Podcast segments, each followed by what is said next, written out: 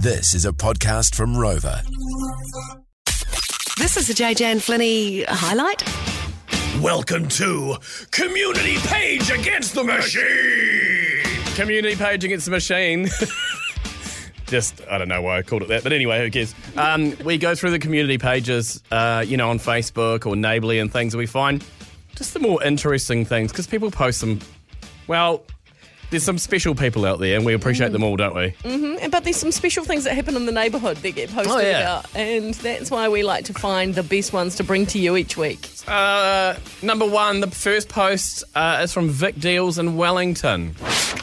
If you left your bus unattended in the bus lane by KFC on Kent Terrace, it's getting a ticket and potentially towed.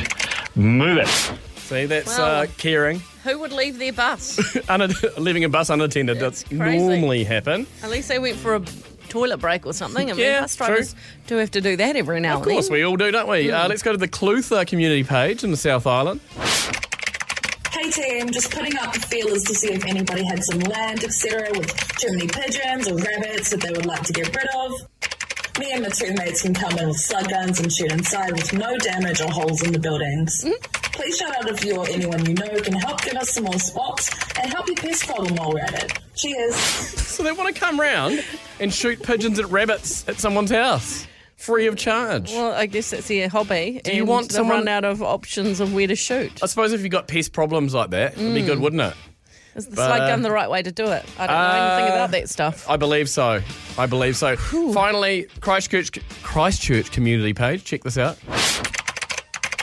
I'm absolutely sure there is something going on at my neighbours. Yesterday afternoon, they had people coming and going from early morning until late last night. It reminds me of like one of those TV shows where someone is running one of those P labs.